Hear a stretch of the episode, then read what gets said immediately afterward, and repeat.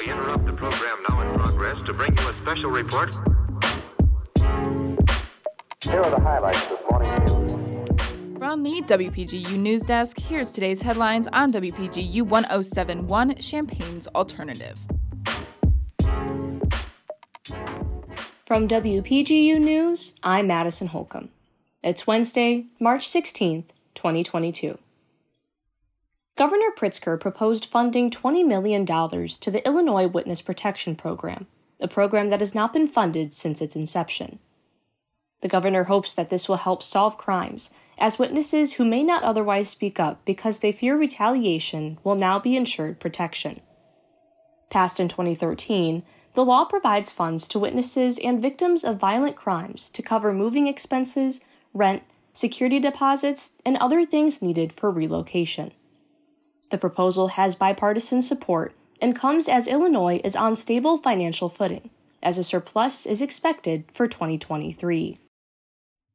The deadline for unvaccinated Chicago police officers to receive their first dose of the COVID 19 vaccine was last Sunday, raising questions on if these officers would get placed on no pay status or face termination. 2,566 officers, or about 21% of their total police force, has either stated that they have not gotten vaccinated or not reported to the city their vaccine status. Eleven Chicago aldermen raised their concerns about the possible mass firing of these officers and its potential to jeopardize public safety in a letter to Mayor Lori Lightfoot last Friday. In a conference on Monday, Lightfoot stated that these officers are given an order to comply after the deadline or otherwise will be placed on no pay status. However, Mayor Lightfoot has denied claims of the mass firing of officers and has defended the city's vaccine mandate of their employees in a COVID 19 conference yesterday. Police officers have to abide by the same standards for employment as every other city employee. The fear mongering that, oh, there's going to be mass terminations of police officers. Not true, never was true. The city's vaccine mandate was upheld in February after a challenge from the Fraternal Order of Police. COVID 19 remains one of the top causes of death for police within the last year, according to data collected by the Officer Down Memorial page. Yesterday, the city of Urbana and the United Way of Champaign County announced plans to create a rental assistance pilot program to support victims of gun violence.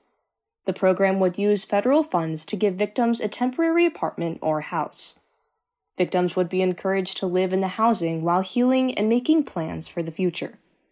The city hopes that this initiative will help break the cycle of gun violence and retaliation violence. Next month, the program's committee will present specific plans to the City Council. Illinois men's basketball's junior center Kofi Cockburn was named to the Associated Press's All America First Team yesterday.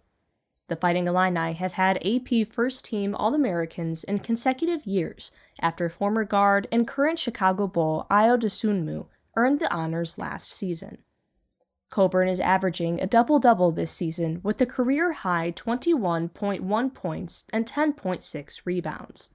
He has already been named to the All America First Team lists by Sports Illustrated, Sporting News, and Field of 68, and he was unanimously selected to the All Big Ten First Team by coaches and the media. Illinois men's basketball opens its NCAA tournament run on Friday against Chattanooga in Pittsburgh. Tip-off is scheduled for 5:50 p.m. Contributing reporting for this newscast was provided by Emily Crawford, Daniel Villarreal, Avery Bowen, and Jackson Janes. Our political editor is Jane Knight. Our regional editor is Josie Alameda, and our sports editor is Jackson Janes.